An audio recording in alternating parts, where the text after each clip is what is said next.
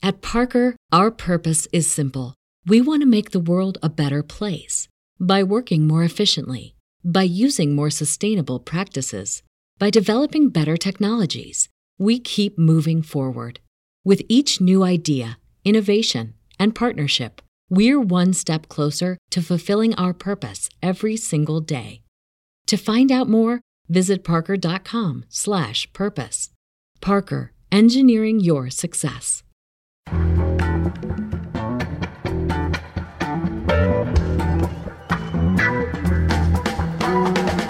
From The Nation magazine, this is Start Making Sense political talk without the boring parts.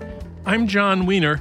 Today we'll talk, of course, about the impeachment trial in the Senate, and we'll also speak with historian Andrew Bacevich about how America squandered its Cold War victory and where Trump fits into the history of the U.S. since the collapse of the USSR. And we'll also talk about climate change as seen from the perspective of the Pentagon. Trump may deny that the world is getting warmer fast, but the Pentagon has been preparing for that for several years now. Michael Klare will report. But first, maybe you heard the news on Tuesday the Senate trial of Donald Trump began to determine whether he should be convicted of abuse of power and removed from office. It's only the third time in history it's ever happened, and the Republican majority in the Senate says in advance of the trial that they will acquit him.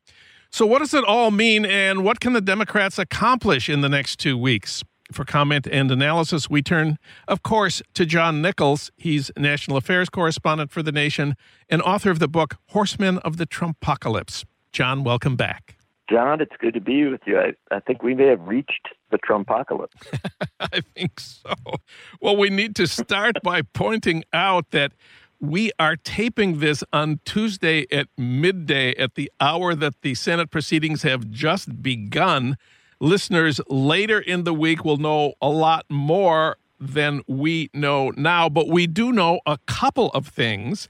51% of the public at the start of the Senate impeachment trial is in favor of convicting Trump and, I emphasize, removing him from office. 51%. 45% are opposed to removing him from office. You have been arguing for Trump's impeachment for more than a year. Now that the trial in the Senate has begun, now that a majority of Americans favor removing him from office, let's talk for a minute about how we got here and what to make of what's happening now. Well, there's a lot to be said. And the only place where I'll differ with you, John, is you suggested that listeners to this conversation may know more in two days. Considering that this is Mitch McConnell's Senate, there's a chance they'll know less. Excellent. Um, McConnell, McConnell is really trying very, very hard to confuse the American people, to undermine the process, to delegitimize it in every way that he possibly can. And that is an effort to undo the number that you presented there. A clear majority of Americans think that this president should be impeached. He has been impeached.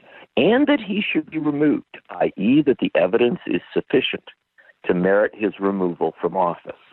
Now, what we're going to see over the next few days, next few weeks, is a great struggle on the part of McConnell and Trump and those who clearly mounting an effort to undo this, to cast doubt on that that sentiment, to challenge it, to uh, again delegitimize it. But they won't succeed. And at the end of the day, that is why impeachment has been already, and I think will be, a success. Because impeachment is not necessarily a, a process where you expect everything to fall into place, right? that you expect the House to impeach. Sometimes it doesn't. Sometimes those of us who've advocated for impeachment in the past uh, have not seen the House act. The second part does the Senate remove?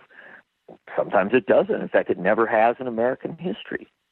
But if we respect impeachment for what it is, and that is the tool we were given to realize the promise that Tom Paine made in common, common sense let it be said of America that so far as we have monarchs, the law is king, right? That we put the rule of law over the rule of man. We put the rule of law over monarchy or over the notion that a president might serve uh, without constraint for four years.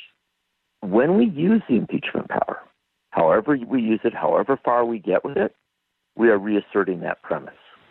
And that's why I've advocated for the impeachment of Donald Trump from the first moments at which he acted in a kingly or monarchical way. That's why I continue to advocate now. And it is, I hope and believe, why the American people will watch this trial. And despite what McConnell and others try to do, will conclude that Donald Trump was legitimately impeached and that if the Senate will not hold him to account in the way that they should, then the voters will have that opportunity. Personally, I love the fact that this impeachment trial is taking place in an election year. Yeah. Because it's much harder to forget the reality that is being that is being put forward. Well, the Trump attorneys uh, have declared in their opening statement the president did absolutely nothing wrong when he withheld military aid for Ukraine voted by Congress in an effort to pressure them to investigate a political rival. And the Republicans in the Senate seem to be virtually unanimously adopting that line, but they are also not going to present any evidence of his innocence of the charges. That seems like a strange way to argue for the innocence of an accused uh, person. And again, this hasn't gone over well with the public. That same CNN poll over the last few days asked Should the Trump impeachment trial include new witnesses? 69% of Americans said yes, only 26% said no. So the Mitch McConnell White House strategy of denying everything and not presenting any evidence doesn't seem to be very popular in America right now. No, I think that, you know, sort of the challenge here is that it's referred to as a trial, John. Yeah. You know, and, and people kind of understand the basic concept of it. You know, you have a trial and uh, a case is made that someone committed wrongs, in this case, high crimes and misdemeanors, abusing their office, etc. Then the defense challenges that charge, they challenge that complaint. That's what we expect, right? That's how it works. Now, this is not a normal trial. It's a, this is obviously a political action. This is a constitutionally defined trial that operates in somewhat different ways, but still the American people get the basic premise of it. So, what's going on here? This is the heart of the matter. Donald Trump is directing his own defense. He is ordering the hiring of probably the most bizarre defense team ever, right? I mean, you're literally, it's like some sort of scene from a bar in Star Wars, right? like, literally, the, the freaks of the law have arrived. And so he's putting his people forward. These are the people who will do what he says because uh, I think good lawyers, responsible conservative lawyers would say, yeah, maybe we do it a little differently. Um, but secondly, he is dictating an approach here that mirrors his Twitter feed. Mm. And that is to say that the phone call was perfect. He never does anything wrong. He's always right. And so he cannot accept the idea that they actually could mount a defense. And look, I'm a critic of Trump. I want Trump to be removed from office. I'll say that right up front. But do I think that the Trump team could, with with skilled lawyers, with a savvy approach, mount a defense? Maybe not a defense that a defense that I would accept, but one that would be effective and maybe even convincing for some folks. Yes, I think that's possible. But Trump refuses to do that because for him, this is a you know, this is a theater. He is in he is in this theater and he is demanding that every actor perform as he wants them to. Um, that ought to tell the American people two things. First off, they've looked at it and said, well, that doesn't make sense, and they overwhelmingly oppose, oppose this approach. But it also ought to tell them a lot about what's wrong with Donald Trump. Donald Trump is so obsessed with doing things his own way that he can't even do well or right for himself. Well, the big question for the Democrats, again, we are speaking at the very beginning of the proceedings, is that since the Republicans have already announced they're going to vote to acquit, what can the Democrats hope to achieve given that inevitable outcome? What can the Democrats, what should the Democrats be trying to do over the next two weeks? They should hope to achieve everything. They should use this opportunity to put Donald Trump on trial to get as much information and as much grounding in the American experiment into the record and into the public discourse as possible. They should use every opportunity to repeat and extend the evidence of wrongdoing by the president, and they should use this as a master class in the rule of law, in the application of the Constitution, in the concept that presidents are not kings, that they can be checked and balanced. This is this should be seen as a great educational and political opportunity, and it should be seized with you know relish, not with apologies, not with you know some sort of desire to get it done with. And one should always hold out the Mr. Smith goes to Washington opportunity or hmm. possibility. And that is that, you know, when it seems absolutely impossible, right, where there could be no way that, that it could possibly work, you still make the stand. In this case, you do the serious, deep, smart approach to the trial on the hope that maybe, just maybe, even in these times, there is some sort of rising up on the part of the American people that would cause at least a few Republican senators to, to have pangs of conscience. Remember, if when that final vote comes, you get to 51 senators, all the Democrats, the two independents, four Republicans, let's say four or five, voting for removal of the president, that will be a victory. And that will be understood not just in this moment, but historically, as a signal that despite all of Mitch McConnell's machinations, the the weight of the evidence against Trump was so overwhelming that you got a majority of senators, not the necessary number to remove, but a majority to say he should be removed. So that's what you hold out for. That's what you go for, and and I think it's hard. And look, I, I'm not going to. I'm not naive about this. I'm not unrealistic about it. But boy, given the opportunity to put Donald Trump on trial, take it. John Nichols, always great to have you on the show. Thanks so much. It's been an immense pleasure, John.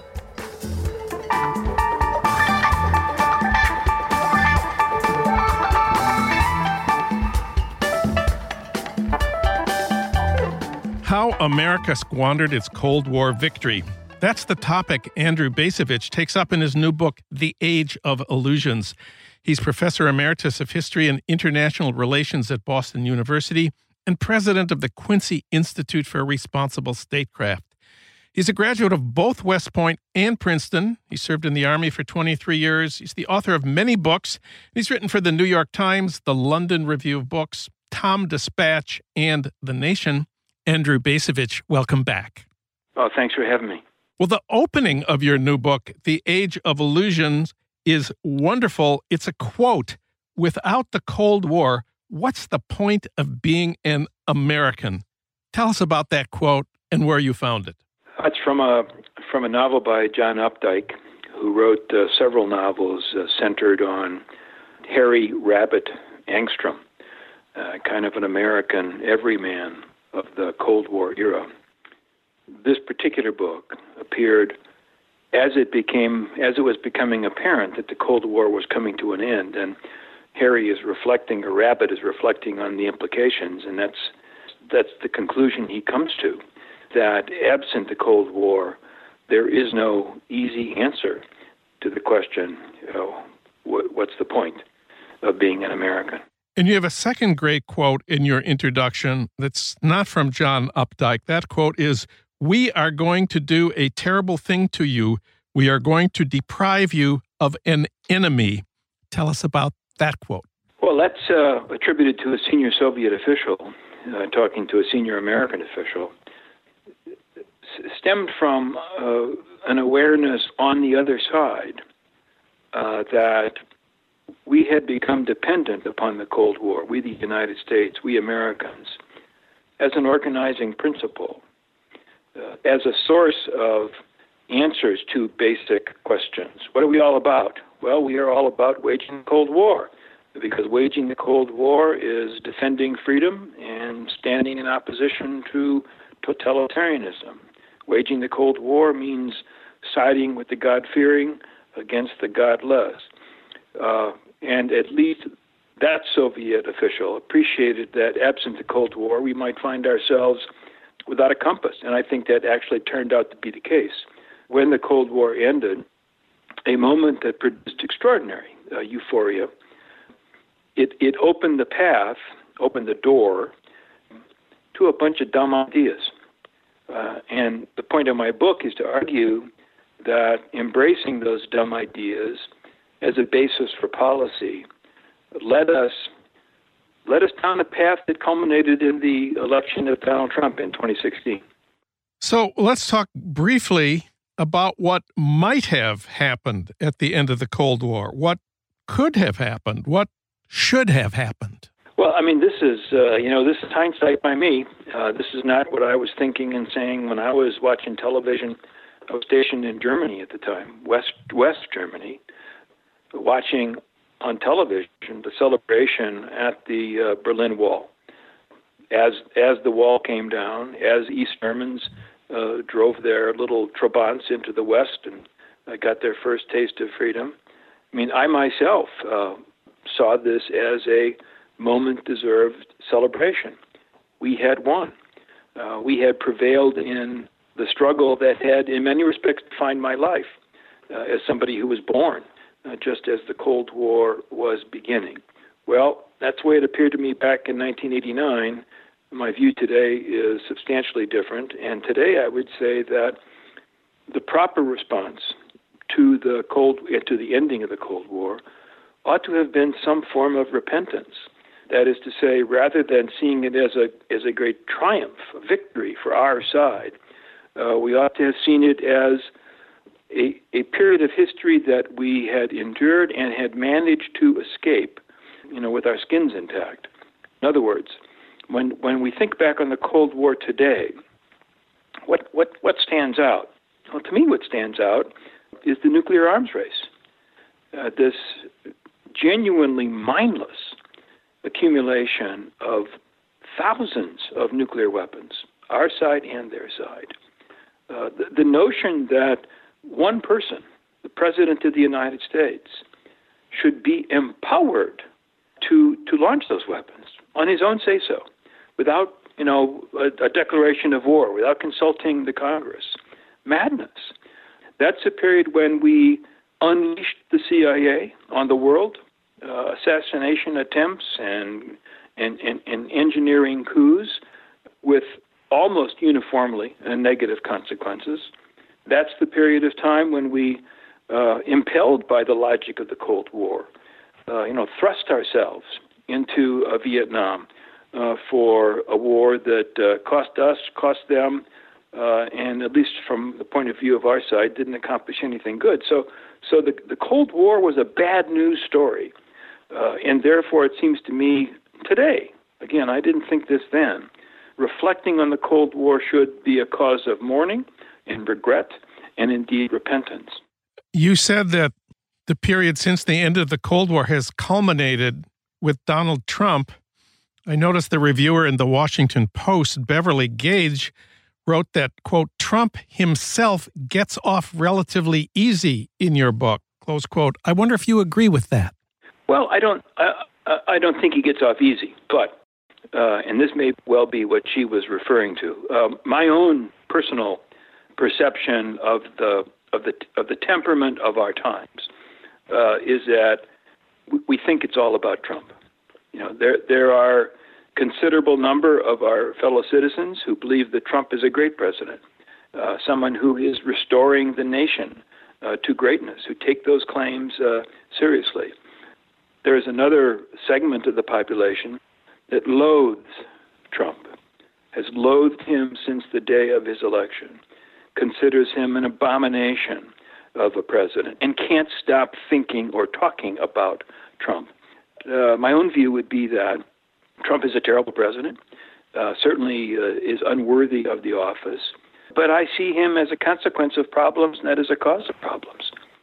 So as you and I are speaking, you know the uh, the impeachment trial is underway in the United States Senate. Yes. Seems likely that he's going to be acquitted and continue to be president. But quite frankly, even if Trump is convicted uh, and is removed from office, I don't believe for a second that that is somehow going to heal the divisions in our country. I believe that those divisions came from genuine causes, a revolt against globalization, which had promised to create great wealth but instead created enormous inequality. Revolt against an emphasis on using military power as the key instrument of American foreign policy, which has resulted in us being bogged down in endless wars, which we can't even explain what they're about any longer. We don't know why we're in Afghanistan. I think I think the election of Donald Trump was also a revolt against a a radical redefinition of the meaning of freedom, uh, which tended to do away with anything remotely like duties and obligations, but simply expanded upon uh, privileges. And and in my view, not not not everyone will agree with this. Uh, that that radical redefinition of freedom has contributed uh, to many of the many of the dysfunctions that are evident in our society, whether we're talking about drugs or we're talking about obesity we're talking about the domestic violence and on and on. Ours is not a healthy society. Donald Trump did not create those problems. Uh, I think that those problems, at least indirectly, contributed to uh, Donald Trump becoming a president. And you conclude in your book, The Age of Illusions, that the post Cold War era is coming to an end and that the era of American primacy in the world has now ended for good, you say. What do you mean? Well, maybe maybe for good is uh, is, is too strong because I don't pretend to know, you know, what what where where we'll be in global politics uh, a uh, hundred years from now. That said, American elites were persuaded that the end of the Cold War, the fact that it ended as it did, signaled that we were embarking upon a new era of American primacy. You know, this this phrase, it's very much of our part of our politics. This phrase, the American century. Yeah. American century dates basically from World War II. Mm-hmm. I mean, that that that was the moment when not simply elites, but many Americans came to the realization that you know we were on top. We we're number one. We're the we're the biggest, baddest country in the world. I think that the end of the Cold War affirmed that notion uh, and led people to believe that it wasn't simply a, an American century that we were living out, but an American epoch. You know, this was going to be open ended. And yet, what happened, I think, over the course of this post Cold War era, in other words, the period from the fall of the Berlin Wall to the election of Donald Trump, is that we experienced an accumulation of evidence suggesting that no, we really weren't number one. We weren't the biggest and baddest. Uh, you know, the, the, problems were economic. The problems uh, occurred in the military sphere, uh, where it turned out we we could start wars, but really didn't know how to win them and end them. And I think they also occurred in the cultural sphere. So I don't I don't mean to be Mr. Doom and Gloom. I don't think that uh, you know we are we are headed down into the third tier of American uh, of, of, world nations, however that might be measured. Uh, but I think that the notion that the notion of primacy that that was a bad idea when it was hatched uh, and has today become unsustainable. So, what do you think should replace the Cold War focus on on us versus them, on freedom versus uh, tyranny? You conclude that we do have the kind of morally grounded cause that requires a great transformation and that could be the basis of a new kind of consensus. What is it? Climate change. I mean, I I am persuaded, and I, I must say again, it's not that uh, 20 years ago I was saying this, but uh, I certainly have come to believe in recent years that that is the great common threat that we face, common not only to all Americans, uh, but common to all of us uh, who live on, on, on planet Earth. Uh, and therefore, there is an answer uh, to the que- to Rabbit's question. You know, what, what is the point of being an American? The point of being an American is going to to find ways in common, working together, to to diminish this threat in order to be able to preserve our, our freedoms. And I should emphasize that that's going to require changing our way of life. If indeed our way of life has, you know, we talk about freedom a lot, but it seems to me that the mainstays of the American way of life have been material consumption and expectations of, of hypermobility. That when I see something and I want to buy it, being an American says I should be able to do so, even if I'm buying it on credit. When I decide I want to go someplace, I should be able to get in my car or buy a plane ticket uh, and go there. So, material consumption, mobility, uh, those are central, I think, to what has come to be the American way of life. Both of those are going to have to be curbed if indeed we're going to be able to make a serious effort at reducing the impact of, of climate change. And that will require uh, a common effort. It's going to require uh, collaboration. And I think that in that imperative of, of collaboration is the possibility of reuniting the country, coming to a richer conception of, of citizenship, and those I think are, are necessary. Andrew Bacevich, his new book is The Age of Illusions How America Squandered Its Cold War Victory. Andy, thanks for this book, and thanks for talking with us today. Oh, thank you, John. I really appreciate it.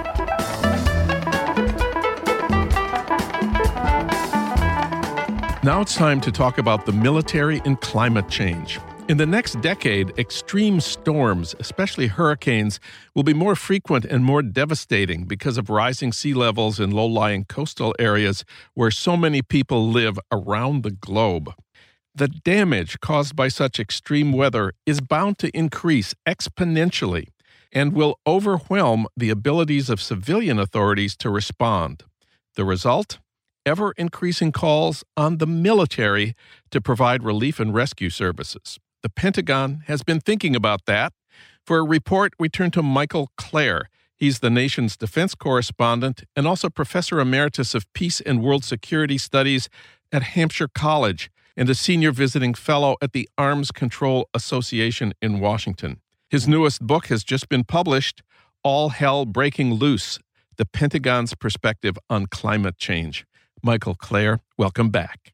A pleasure always to talk with you. Well, Trump may deny that climate change is real, but for the Pentagon, that's not debatable.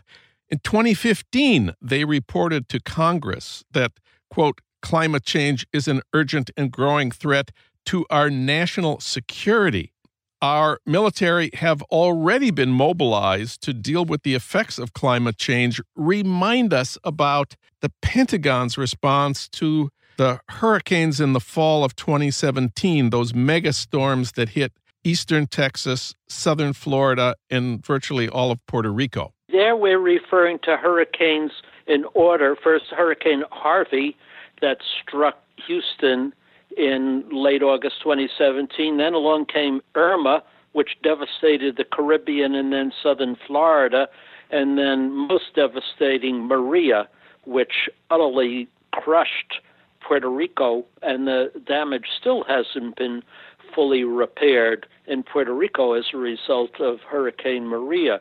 Now, those storms overwhelm the capacity of local authorities to deal with them and the governors in each of those states and the Commonwealth mobilized all of their National Guard, and even that wasn't enough. So the Department of Defense mobilized tens of thousands of active duty soldiers as well to provide emergency relief, including an aircraft carrier battle group out of Norfolk, Virginia, and dozens of planes, helicopters, ships, everything they could find to help local authorities deal with the situation. And this is exactly what the U.S. military perceives is what they're going to see more of in the future. When and where did the Pentagon first decide it had to start planning to make disaster recovery part of its mission?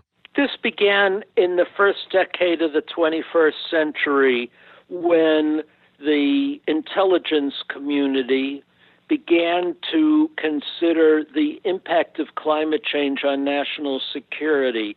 So the National Intelligence Council an arm of the CIA responsible for future projections, published a study in 2008, the very first of its kind, on the national security implications of climate change. And this report showed that as global temperatures increase, supplies of water and food will diminish in many parts of the world. And this could spark revolts in poorer resource deprived countries, leading to state collapse, mass migrations, and a lot of global chaos that would result in demands for U.S. military intervention. So, ever since then, the U.S. military has been thinking about the likelihood that climate change will increase its responsibilities for emergency response abroad. And the response that they have contemplated, you report, includes the potential to assume key governmental functions by our military after complex catastrophes, possibly even for an extended period of time. That's something we haven't seen before. Certainly not something that, that we've seen in, in modern times by the U.S. military.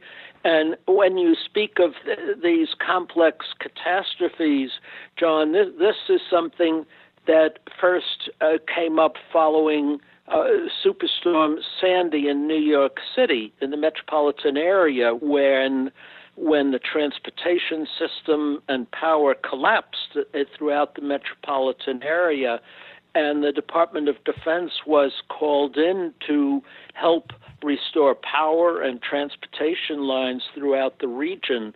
In the wake of that, the military realized that this may be a harbinger of what they'll face in the future. And so they began planning for what they call complex catastrophes, where local authorities' systems might collapse, and the military would have to play the role of government in places not only abroad, but in the United States as well. The activities of soldiers and sailors in these situations are not just helping old people get to the local shelter. You report there are hazards and dangers to the soldiers and sailors who are assigned to some of this duty. Absolutely. Uh, when, when you look at overseas operations like those that could occur in places like Somalia or Mali, other parts of the Sahel region of Africa, where terrorist organizations have exploited the chaos and the divisions that have occurred in the wake of severe climate disasters. So, any U.S. troops sent to help restore order in those areas will be exposed to uh, the risk of terrorist attack, and we've seen that already in those areas. And the fear is this could grow much worse. Domestically speaking, when you look at some of the catastrophes that have occurred and might occur, dangers arise from the chemicals and poisons that they may be forced to uh, expose themselves to. This occurred in Houston when American troops were sent into the Houston area following Hurricane Harvey to help rescue people. The water that covered much of Houston was full of toxic petrochemicals from uh, oil facilities that were flooded and burned. We're talking here about the military helping civilians, but of course, the military has its own bases all over the world, many of which are vulnerable to the same superstorms we've been talking about. Surely the Pentagon has thought about that. Absolutely, Jon. And this is one of the primary reasons that the U.S. military continues to speak about the threat of climate change, even though President Trump refuses to admit that there's a problem at all. It's because the military faces a climate change threat to their own bases and they see that this threat is growing and they realize it's going to impair their ability to carry out their primary duties to defend uh, which is to defend the nation. They particularly worry about naval and air bases on the eastern seacoast of the United States. Many of these facilities like uh, Naval Station Norfolk in Norfolk Virginia are pretty much at sea level and with sea levels rising due to climate change, many of these bases can expect to be inundated whenever there's a very high tide, or certainly in, in, in any future hurricanes or severe storms. So, climate change is going to pose a very severe threat to the viability of many of the military's bases in the United States. And of course, our military, I am told, is the world's biggest consumer of fossil fuels. Is there any talk at the Pentagon about switching to renewables? Oh, yes. Uh, the Pentagon began this conversion from fossil fuels to renewables as early as 2010 after the senior leadership became aware of the dangerous implications of climate change to global stability. And they began then a program of reducing reliance on fossil fuels for heating and power on domestic U.S. bases. So each of the armed services are on track to substantially reduce their consumption of fossil fuels and replace them with renewable energy. Some bases are expected to be net zero in the coming years, totally self sufficient from renewables. Michael Klare, his new book is All Hell Breaking Loose The Pentagon's Perspective on Climate Change. You can read excerpts at thenation.com and at TomDispatch. Thank you, Michael. My pleasure to talk with you, Jon, always.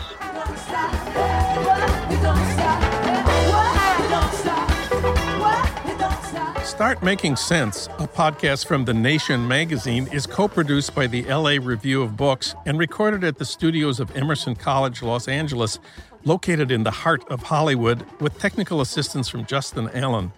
The theme music for our podcast is by Barcelona Afrobeat, licensed by Creative Commons. Our recording engineer is William Broughton. Alan Minsky is our senior producer. Frank Reynolds is our executive producer. Annie Shields is the nation's engagement editor. Dee Guttenplan is editor of The Nation. Katrina vanden Heuvel is publisher and editorial director of The Nation. For more principled progressive journalism from The Nation, you can subscribe to our print and digital magazine online at thenation.com slash podcast subscribe. With this special discount for Start Making Sense listeners, you can get digital access to all of our articles for less than $1.50 a month. You can have our print magazine delivered to you for just 60 cents an issue. Go to thenation.com slash podcast subscribe.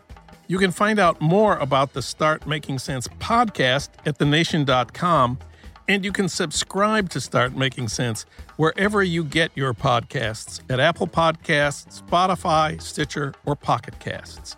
I'm Jon Wiener. Tune in to Start Making Sense next week for more political talk without the boring parts.